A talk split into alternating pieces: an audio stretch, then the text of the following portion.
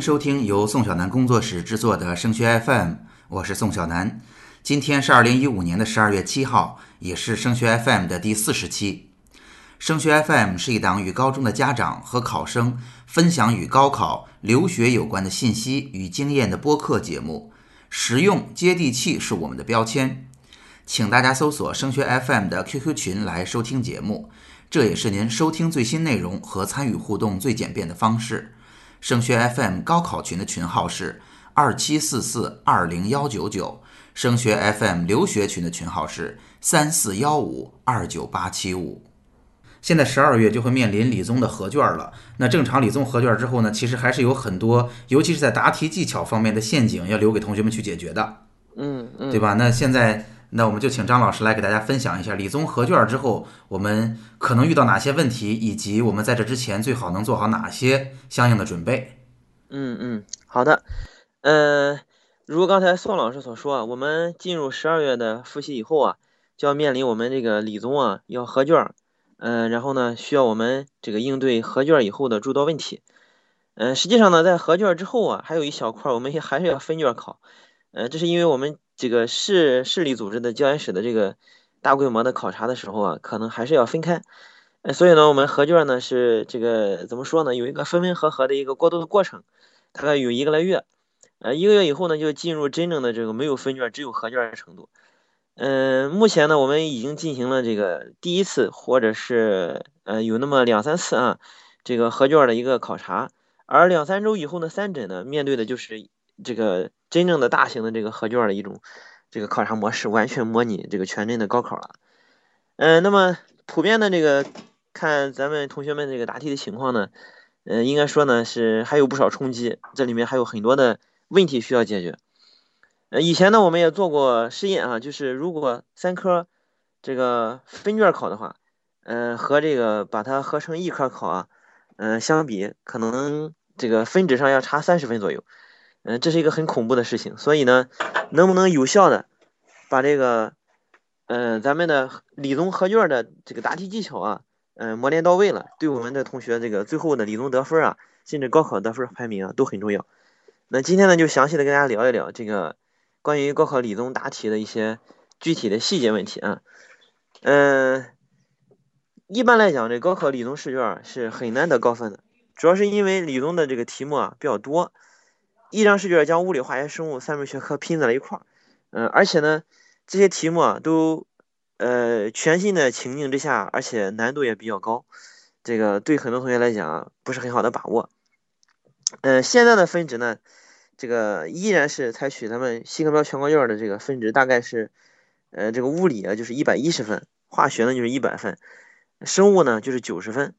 嗯，那么第一个问题呢就涉及到这个时间分配的问题，需要合理的分配咱们考试的时间。那么理综呢，它的考察是在这个高考第二天的上午九点到十一点半，两个半小时，一百五十分钟。呃，总的分值三百分之下，你可以轻松的算数，肯定一分钟要得两分。那么两两分的分值呢，就需要这个一分钟来完成。那么这样的话，呃，物理呢，这个一百一十分，那就是五十五分，五十五分钟；化学呢，那就是一百分的分值，那就是五十分钟；生物呢，九十分的分就是四十五分钟。但是如果真样真按照这样的这个方式来分的话呢，这个物理肯定就做不完了。呃，那个生物呢，可能还余点；化学呢，可能呃也还正常。但是就没有什么机动时间用来涂卡呀或者检查，所以呢，我们正式的分配通常是这样啊，就是生物学科呢要控制在三十五分钟左右，化学呢控制在四十五分钟左右，物理呢控制在六十分钟左右，余下的十分钟呢作为机动时间，嗯，这个用来检查呀，或者是攻一个难题啊，或者是这个涂卡，或者是做深呼吸控制节奏，或者是喝水等等啊，总之要留近十分钟的这么一个机动时间。那这样的话，从一卷和二卷来分的话，那么一卷呢大概用时五十分钟，二卷呢大概用时九十分钟，啊，留十分钟当机动，是这么来分的。这是第一个，这个就是合理的控制时间分配的问题。平时的时候也要练一下，就是你比如说化学吧，呃，七个单选题再加三道必做的大题，再加一个选做的大题，那么这一百分的分值要控制在正好一节课四十五分钟把它完成。嗯，生物呢那。这个理综当中的这一部分生物的题量的话，那应该是按照三十五分钟来严格要求自己。啊，对物理来讲呢，那就控制在一个小时以内。啊，平时的时候要这样分下来练，到合起来考的时候呢，也要按照这样的节奏来控制。这是一个这个时间分配的问题。当然了，这个时间分配肯定要涉及到一个速率和这个一个速度和这个质量兼顾的问题啊。就是，嗯，第一呢就是顺序。有的同学呢觉得这个理综啊，嗯，要分科，那就是先做，先把这个这个生物的做完，或者先把化学的做完，或者先把物理的做完，就是把自己先擅长那一科先做完。有的同学呢是按照这个难度，先把简单的做完，啊，再把这个中等难度经过思考能做出来的做完，然后再把这个比较难的经过思考以后啊，不一定能做出来，再做一做试一试，不行就猜上。还有的同学呢认为这个。嗯，既然三科都按不同的顺序，你像单选是一个顺序，然后后续的这个必做的大题是一个顺序，这个最后的选择大题呢又是一个顺序，那分别是先生物再化学再物理，然后先化先化学再生物再物理，然后后面顺序又倒过来了，所以呢，干脆就把它掺一块，按照题号顺序。啊，我个人还是比较倾向于第三种，就是按照题号顺序往后顺。啊，因为很少有同学能有时间啊，就是把这个题目分层次。啊，或者说分学科这样来作答，这样的话各有利弊。但是整合来讲啊，我们也做过类似的相关的这个数据分析，发现还是按照题目题号顺序往后顺，这个是相对来说最靠谱的一种。这样的话，遇到那些不会做或者拿不准的问题，就自行的先猜上啊。注意，一定是先猜上啊，不要等到最后啊，我留下时间来再做，那是不可能的。因为通常都是这个程度比较好的同学，勉强能剩几分钟。一般中等或者中等以下的，也就是勉强做完，甚至做不完，是这么一种啊情况。所以就是依次成型啊，然后从题号的第一个开始顺到最后一个，遇到不会的就把它猜上，这是一个比较靠谱的做法。再一个就是这个过程当中啊，嗯，一定要有这个速度意识，因为平常的做题的时候，不管是高一、高二还是高三的前半段，我们在复习的过程当中，对于这个速度啊，还没有提高到应有的那个重视程度上。很多同学在平时练习的时候，包括晚自习啊、周末啊等等啊，就没有一个紧头。嗯，老师做到几点算几点，用多长时间算多长时间，其实并不是这样的。呃，有些时候啊，这个在适当紧张之下，把这个速度提到最快，其实对这个总的这个质量影响不会很大。嗯，所以呢，平常的时候还是要注意这种速度的训练啊。所以第三个方面呢，就是讲那个速度的训练啊。做题的时候一定要稳住心态。啊，要扣住“稳、准、狠”三个字。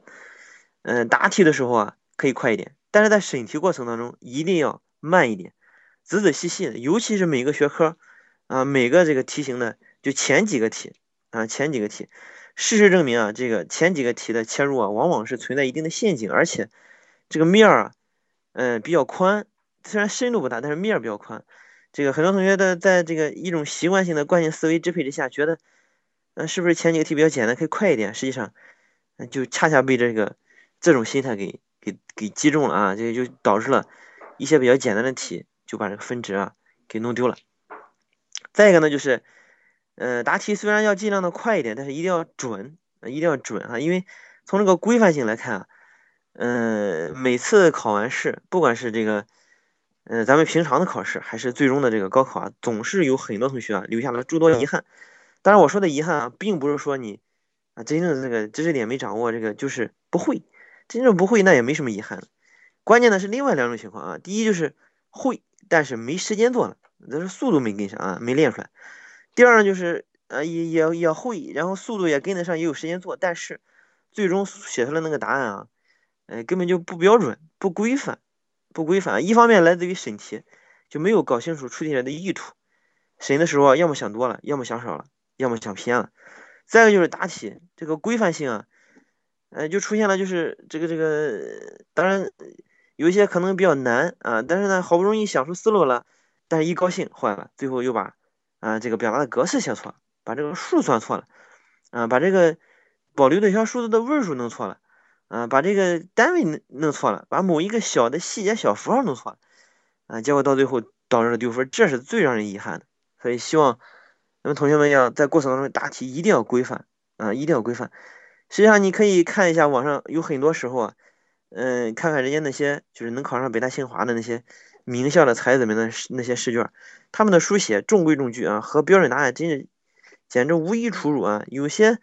甚至这些这个英语的作文啊、语文的作文啊，都写的就跟印刷体一样啊，非常非常让人钦佩啊！所以这样的你看，老师在改卷的时候都忍不住要打满分。所以这个在这方面啊，这个嗯导致的这个分值差别特别特别的大啊！再一个就是，嗯，书写吧，你像。有同学这文字表达不严谨啊，物理、化学、生物专业术语不够规范啊，解题步骤不够完整啊，逻辑推理不够严密啊，是吧？计算结果刚才说的啊不准确，书写的太潦草，涂改的太多啊，甚至卷面太脏啊，这个都影响了他的得分，是吧？你比如说化学，是吧？它有有很多专有的名词，有的甚至在里面出现了汉字的错别字，啊，你像化学里面有很多方程式，这方程式有些同学都，呃，有很多的小的符号，像气体符号、沉淀符号啊。配平没配平啊？条件有没有把握好啊？嗯，这里面有没有化成最简整数比啊？标注的条件是不是完整的都用上了呀？很多啊，小的地方出现问题啊。你像这物物理上啊，语言描述不准确啊，字母符号没有说明啊，对吧？很多推理都缺乏依据啊，等等等等啊。所以平常过程当中一定要养成良好的答题规范的习惯。再一个呢，就是这个，嗯，怎么说呢？整体来上来来讲啊，就是。要排除杂念，充满信心，轻松上阵。怎么说呢？就是，呃，这这一点我觉得非常非常重要。因为在高考题当中啊，几乎所有的这些大的这个题型啊，就是一一一整块的这种，都扣上了一个新的情境，呃，起点很高，或者是某一个教授手头正在研究的某一项，嗯，这个呃科研领域的一个比较比较热门的一个领域当中的一一小块，起点非常高啊，可能有同学一看就懵了，这根本就不会这个。然后就默认自己做不出来，然后就开始做了半天，然后确认自己，哎，你看我说真的做不出来，是吧？就心安理得的就就没分了。实际上，它的落点往往很低，就说他在和基础知识的这个过渡衔接方面啊，嗯，没有什么门槛，你可以直接把以前的东西拿过来用，而且在这个思维场这个容量上，嗯，都不是很大。你只要把这个他给的信息把握好，然后进行适当的逻辑推理，就能得出结果。而且这样的结果往往没有什么陷阱，就说你只要是胆子够大，有这个魄力去写，只要写上基本上都有分。结果呢，很多同学就在一种懦弱心理的这种暗示之下，呃，一个就是没有胆量去做，再一个话做的话就本着去蒙，本身就开始从一开始就打算去蒙，能能得几分得几分，就这种态度去做题，结果到最后这个分就没有了。还是建议大家做这样的题的时候一定要。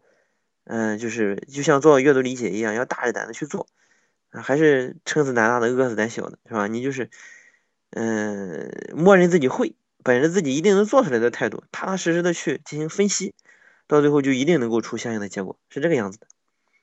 其实对于这个理综来讲啊，很多时候我们在高中阶段所遇到的各种方面的问题，并没有多强的科学严谨性，啊，他在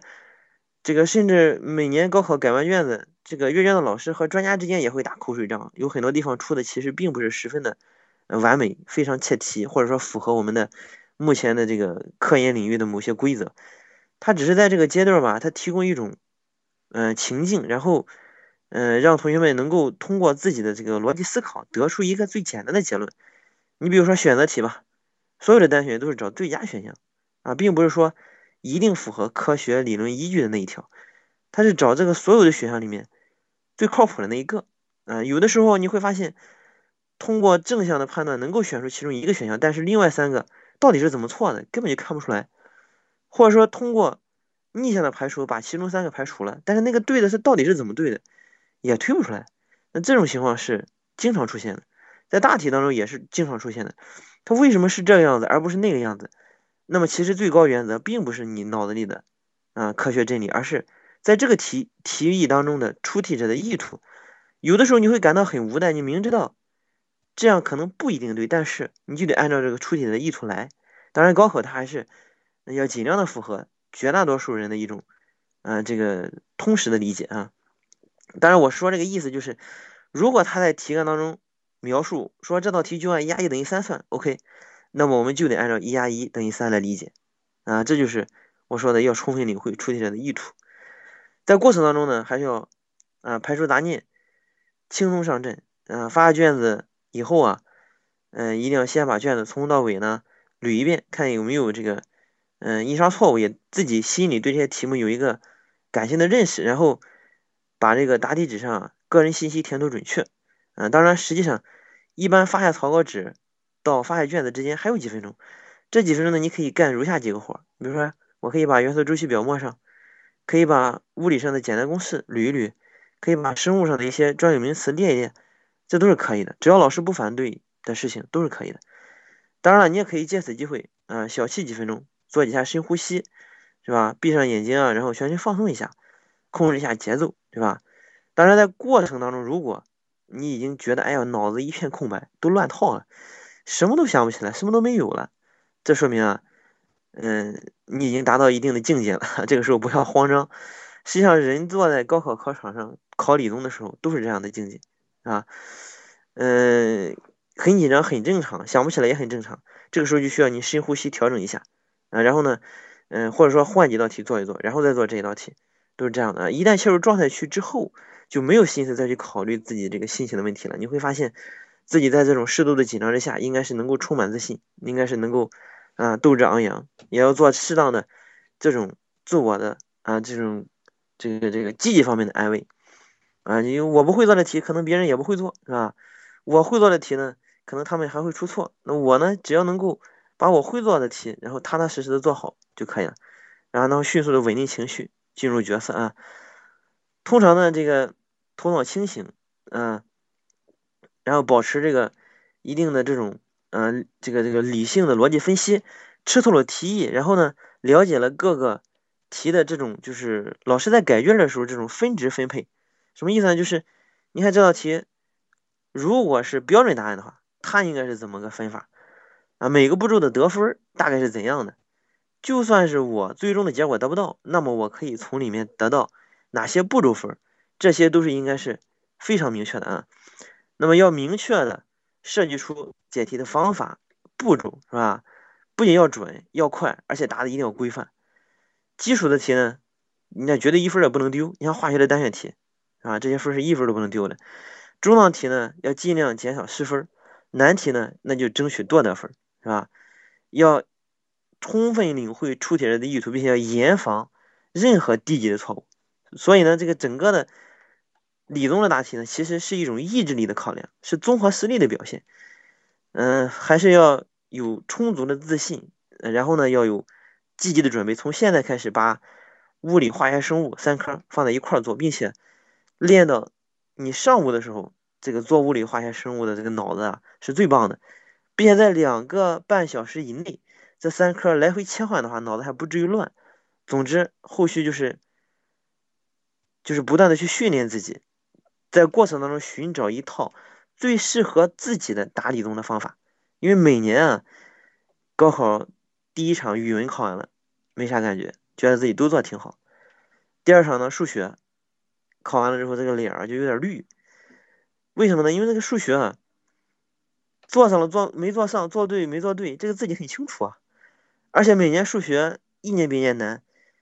这是明显的就是一种严重的打击。所以第一天呢。其实上午比较好过，不大紧张的，到了下午就很难过，晚上可能就睡不着觉，然后到第二天做理综的时候啊，那就已经心存忐忑，然后做完理综之后才发现，其实真正的到了理综啊，才觉得大势已去。昨天考完数学的沮丧，那沮丧的有点太早了。实际上，这个理综是整个前面语文、数学这一天三百分的总和啊，这一场过去之后。高考就光剩下下午一百五的英语了，那这六百分一过，剩下的这一百分、一百五十分的英语，那基本上就是凭惯性往前推了。这一场反而是最放得开的，嗯，但是这一场已经是前面六百分都放过去了，所以还是请咱们所有同学们从现在有这种考试意识，有一种